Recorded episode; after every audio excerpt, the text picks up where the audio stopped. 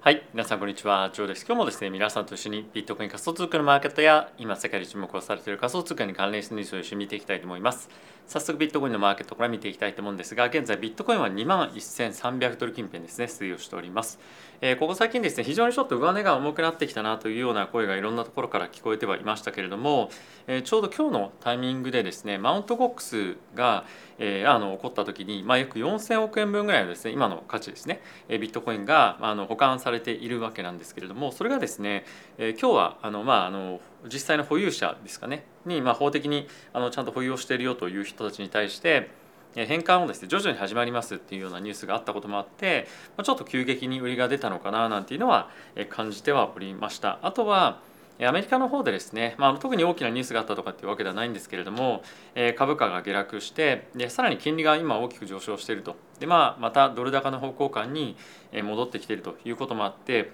えちょっとですねマーケット的にはまたリスクオフの方向に向かっていきそうだなというところは、まあ、一つあるのかなと思います。まあ、あとはですね仮想通貨のマーケットでいうと、えー、ファンディングレートですね先物のファンディングレートが、また大きくマイナスに後ほどちょっと見ていくんですけれども、なってますと。なので、え、短期勢もですねちょっとまた、え、大きな売りの方向感にまあ、今ちょっと向かっているというような状況になっているので、え、もう少しですねちょっと下値気をつけていきたいなと思ってはおります。まあ、一応その2万ドルっていうところを割れてくるとまたストップをつけて大きく下がる可能性もあるんじゃないかというふうにも思うのでえその辺りの攻防っていうのはですね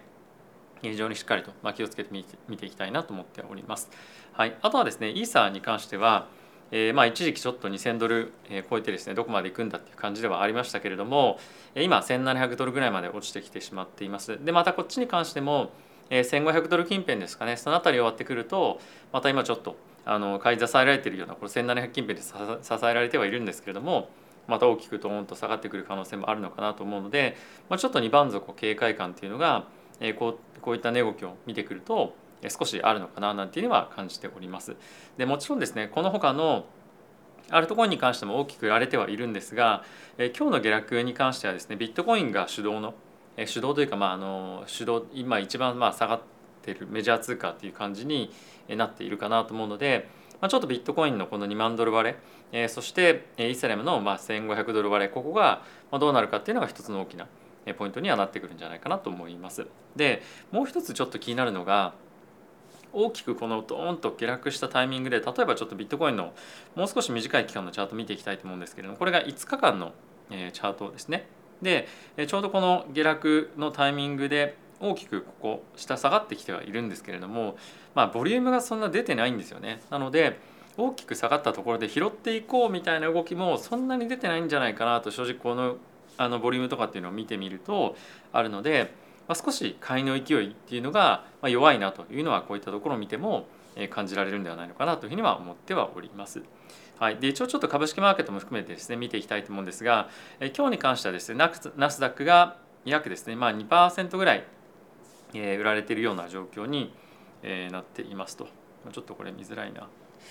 ボリュームを直径しますね。はい、で先ほどもちょっと申し上げた通り、えー、気になるのが、えー、ドルインデックスですね。また史上最高高値っていうのを超えていきそうな、まあ、史上最高高値ではないか最近の直近高値を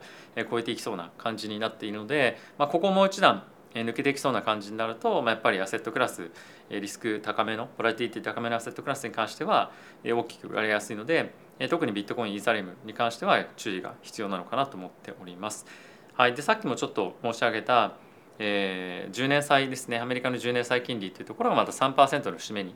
なってきているということで、えー、この辺りはですね先日の FOMC、えー、議事録発表ありましたけれども、まあ、やっぱりまだまだ、えー、物価高っていうところが、えー、続いていくでしょうしピークアウトしたとしてもそんなに簡単に物価の下落っていうのはあの加速度加速度的に起こっていくわけではないというところに加えて、えー、この物価上昇率っていうところがまあ、一応2%がターゲットではあるんですけれども、まあ、ターゲットに限りなく近いところまでいかない限り積極的な利下げはないんじゃないかっていうふうな見方も強くなってきているのでしばらくの間やっぱり金利が高く維持されるというのはマーケットの中では一つ、まあ、のポイントに今後なってくるんじゃないかなと思いますしそういう状況になればなるほどアセットクラスの中でも仮想通貨とま株式については少し厳しいような状況になりやすいのかなと思うので、まあ、やっぱり急いで買うというよりも本当に今買うのであれば最低限これだけは絶対持っておきたいという分は買ってもいいと思うんですけれども、まあ、焦って買うようなことは、まあ、今は必要ないんではないのかなというふうには僕は思っております。はい、で、えー、今日はですねちょっとこのぐらいにマーケットのことは見ておいあのしておいて、えー、ニュース皆さんと見た後に、え、ちょっとデータ分析に関しても皆さんと一緒にしていきたいと思いますので、え、まずはちょっとマクロの関連ニュース皆さんにご紹介させていただければなと思っております。でまず1つ目なんですけれども、え、ブルームバーグの記事でアメリカのですねモーゲッジレンダーこれ何かっていうと、え、住宅ローンの貸し手ですねに関して、え、結構ですね今えー、倒産が相次いでいるというような状況になっていますと。でこれどういうことかっていうと、えー、今ですね、えー、どんどんどんどん住宅が、まあ、あの売れなくなってきてることもあってローンをですね貸せなくなってきてると。でローンが貸せなくなってくるイコールそのビジネスが立ち行かなくなってきてるっていうような状況になっていて、えー、まああのビジネスを継続できない住宅ローンの貸し手っていうのが増えてきていると。でこれまでは住宅ローンの貸し手っていうのはですね非常に多くが金融機関の中でも銀行だったんですね。ただしここ最近の傾向として銀行よりもですねこの住宅ローンに特化した会社っていうのが貸付、まあ、貸し手っていうふうになってることもあって結構ですね基盤が弱いところが非常に多いと。でプラスここ最近ですね住宅ローンの、えー、まあ部門に関しては JP モルガンですとかあとはアメリカの最大の貸し手というふうに言われているウェルスパーゴというあの銀行があるんですけれどもそこもですねやっぱりなかなか収益が今後上がらないだろうということもあって部門をですね閉鎖したりとか、まあ、縮小したりしてるんですね。で同じようなことが、まあ、あの当然、まあ、あの負担として、え、こういったモーゲージレンダーの,、まあ、あの小さい会社の方にも負担が、まあ、しわ寄せが来てるわけなんですが、まあ、今後、えー、ここいった人たちがどんどんどんどん潰れていくに従って貸し手がどんどん減るってことは、まあ、住宅の、えー、まあ買い手が潜在的な買いっていうのが、まあ、なかなか見つからないような状況にもなっていくんじゃないかなと思うので、え、こういったところからアメリカの住宅の、ま、値段っていうのは少し下がりやすくなる傾向も、まあ、こういったところを見ると可能性としてもあるんじゃないかなと思うのでちょっと気をつけて見ておきたいかなと思っております。はい、ではですねもう一つ見ておきたいのが、え、9月のタイミングでの利上げの今のマーケットの売り込み状況を見ていきたいと思います。でちょっと前まで、えー、一旦ですねまずは75ベースの利上げっていうところがあの、まあ、メインのところに、まあ、メインシナリオになっていたわけなんですがそれが一旦50ベースのえーまあ、利上げ幅っていうのがメインのシナリオになってきてはいたんですけれども、えー、ここ数日でですねまた75ベースと50ベースの割合っていうのが、まあ、可能性っていうのが50-50ぐらいになってきたと。でやっぱりマーケットとしては少しまだまだ物価上昇が高く維持されてでかつそれをですね積極的にフェットが、えーまあ、押し殺していくというところのシナリオを、まあ、捨てきれてないというのが、えー、強くこういったところにも残ってるんじゃないかなと思うのでマーケットが次のあの CPI の発表ですとかあとは今月のですね2526ぐらいにジャクソンホールの方で FED の関係者が集まって話をするというところもあると思いますので、まあ、この辺りの内容を見てマーケットかなり動くと思うのでちょっと今月の末に関しては非常に大きな重要なイベントになってくるんじゃないかなと思うので、まあ、その辺りはしっかりと皆さん一緒に見ていきたいなと思っております。はい、でここからですね仮想通貨に関連したニュース皆さんと一緒に見ていきたいと思うんですけれどもまずはこちらですねこの過去24時間で500 million 日本円で約650億円ぐらいのえ先物取引のですね仮想通貨の先物取引のリクイデーションが行われましたというようなことがニュースとしてなっています。はいまあ、ほとんどがですねロングが切られているというような状況になっていてでこれはですね8か月ぶりのリクイデーションの水準ということで、まあ、かなり久しぶりの規模なんですね。でプラスちょっとやっぱ驚きがここ最近の直近の安値をえボーンとあのぶち破って下がっていった時よりも、まあ、はるかに明らかに多い5倍ぐらいですかね大きなリクイデーションの規模になっているということでこの辺りはですねちょっとマーケットのセンチメントがやっぱり少し冷えそうな感じはあるのかなと思ってはいます。でプラスそれに加えてそれだけの大規模なリクイデーションが出ていたにもかかわらず、まあ、これだけの下落カバーにとどまったというのは一つな、まあ、一つ朗報なことではあのなきにしもあらずなのかなと思うんですが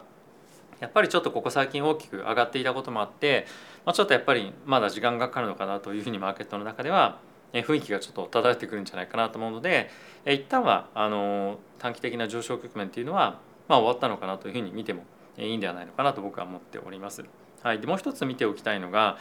オプションのマーケットですね。今ですねオプションのマーケットは非常にコールオプションを買う人たちが増えていましたと。でこれはビットコインに関してもイーサリアムに関してもそうなんですけれどもこのビットコインイーサリアムのコールオプションが大量に買われたことによってマーケットでどんなことが起きるかっていうと、え、当然買い手がいれば売り手もいるわけですよね。でマーケットメイクしている人たちオプションを提供している人たちにしてしてみるとオプションを売るっていうオペレーションを行わなければいけないんですけれども、まあ、ちょっと難しい話になるんですがオプションコールオプションを売る人たちっていうのは、えー、その自分のポジションをヘッジするためにスポット現物をですねたくさん買わないと、まあ、たくさんというか買わないといけないんですね。で今この状況でえ価格がどーって下がってきたじゃないですかそうするとこのヘッジが必要なくなるもしくはその少なくする必要があるので結構大量に売りが出るんですよね。で、えー、なので下がれば下がるほどスポットの価格が下がれば下がるほどそういったオプションが今大量にマーケットにあるので、えー、そのヘッジの外すための売りっていうのが、まあ、結構今出やすいような状況になっていますと。でもう一つ皆さんと一緒に見ておきたいのがちょっとこれがですねオプションのマーケットの今の縦玉の状況ビットコインですねなんですけれども、えー、プットオプションの買いっていうのは結構あるじゃないですか。でプットオプションの買いの方向にグッと今スポット価格が寄った時に何が起こるかっていうとプットオプションっていうのはですねマーケットの参加者が買うとトレーダーの人たちっていうのはその提供その買ってる人たちに対してプットオプションの売りになるわけですよね。でプットオプションの売りにそのいわゆるそのまあブローカーの人たちがある状況っていうのは何が起こるかっていうと、え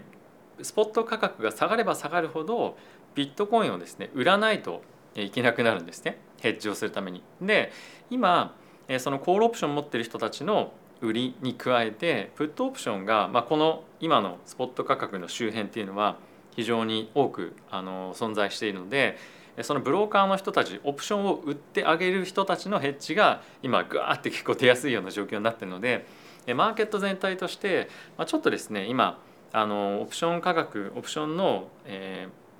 ー、て言うんですかね市場にあるボリュームが多いため、まあ、そういったオプションベースでの結構フローが出やすくなったりするので、まあ、ここからまたさらにスポット価格が下がっていくと、まあ、結構なですね売りのオーダーっていうのが、まあ、そういったオプション絡みとかでも、ま、出やすいというような今あの一つ背景があるっていうのは、まあ、ちょっとあの難しい話だったかもしれないんですけども、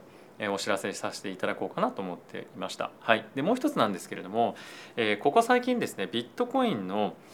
アクティブアドレスというものが減ってきていると。で何かっていうと、まあ、ビットコインを単純に持ってる人たちが減ってきてますよということなんですけれども、まあ、これちょっとですねグラスノードのデータデータを一緒にちょっと見ていきたいと思うんですけれどもこれがですねビットコインの少しでもビットコインを持っている人たちの数の推移になっていますと。で白はですねビットコインの価格の推移になってるんですがちょっと見ていただければ分かる通りこうやって下がってってるんですよね最近。なのでビットコインをこの上がってまあいた局面、まあ、戻っていたっていうかですね、まあ、戻り戻り上がっていた局面で、まあ、結構手放した人が、えー、増えてきているというような状況に、えー、なっていますと。でまあその一方で、まあ、いわゆるちょっとクジラというふうに言われている人たちに関しては、まあ、結構ですねビットコインを、まあ、この辺かな、まあ、少し増やしていたりとかっていうのはするので、まあ、多くの、えー、そのクジラの人たちはポジションを増やしている一方でそのビットコインをそんなに多く持ってない人たち、まあ、いわゆるその個人投資家に関しては、まあ、この辺りで一旦結構売り抜けているような状況っていうのもこの辺りで散見はされているので、まあ、いわゆるその短期税がビットコインから今ちょっと抜けているっていうのは一つ面白いデータになるんじゃないかなと思っております。であとは、まあ、さっきもちょっとお話したんですけれどもビットコインのですねファンディングレートを見てみると、まあ、その辺り、まあ、一つなんとなく肌感覚として見えるんじゃないかなと思うので、まあ、ちょっとご覧いただきたいんですけれども、まあ、一つこれがビットコインのファンディングレート横に見ていただくと、まあ、ほとんどがマイナスですね。でプラスイーサに関しても、まあ、同様な状況になっていると。でこの辺りを見てみるとやっぱり先物ベースでも現物ベースでも、まあ、結構ビットコインの売りっていうのが、まあ、今まさに出やすいというか出てるような状況になっているので、まあ、この状況がどれぐらい続くかっていうのは一つあの、まあ、あの冷静に見ないといけないんですけれども、まあ、ちょっと一旦この上昇の、まあ、終焉みたいなものが、まあ、近くえー、まあ何て言うんですかねあやっぱりもう終わっちゃったのかみたいな 感じになっていくんじゃないかなっていうのは、まあ、ちょっとこういったところを見てみると、感じられるかなというふうには思いました。はい、ということで皆さんいかがでしたでしょうか。えー、ビットコインですねちょっとやっぱりあのまあさすがに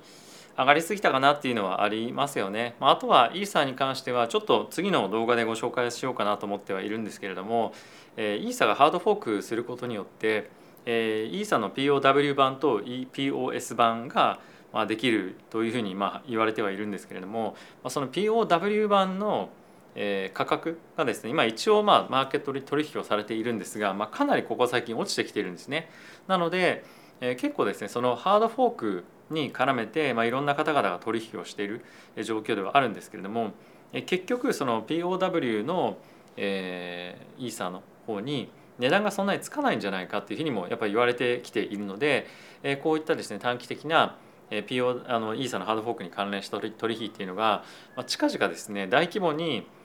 アンワインドされる、まあ、みんな辞めるっていうようなことが、まあ、起こる可能性があるんじゃないかなとちょっと僕は思っていますと。でそうなると、まあ、やっぱり一旦えー、イーサのここ最近の上昇に関しても、まあ、終わりになるんじゃないかなと思うので、まあ、今からアップサイドを狙っていくというよりもどちらかというと、まあ、ちょっと下方向に向かっていく可能性が高いんじゃないかなと思うのでイーサのロングをレバレッジかけて持っている方に関してはちょっと気をつけた方がいいかなと僕は思ったりはしていました。まあどうなるかっていうのはちょっと分かりませんがマージンがあの近づくにつれて当然イベントが終わるというような状況になるので、まあ、それに絡めた人たちがその取引がどんどんどんどん抜けていくことによって、まあ、どんな状況がどんなことが起こるかっていうのを、まあ、考えながら今ポジション持ってる方は、えーまあ、どういうふうにしていこうかっていうのは考えないとちょっとボラティティ本当に高くなると思うのでお気をつけていただければなと思っております。はい、ということで皆さん今日も動画ご視聴ありがとうございました。また次回の動画でお会いしましょう。さよなら。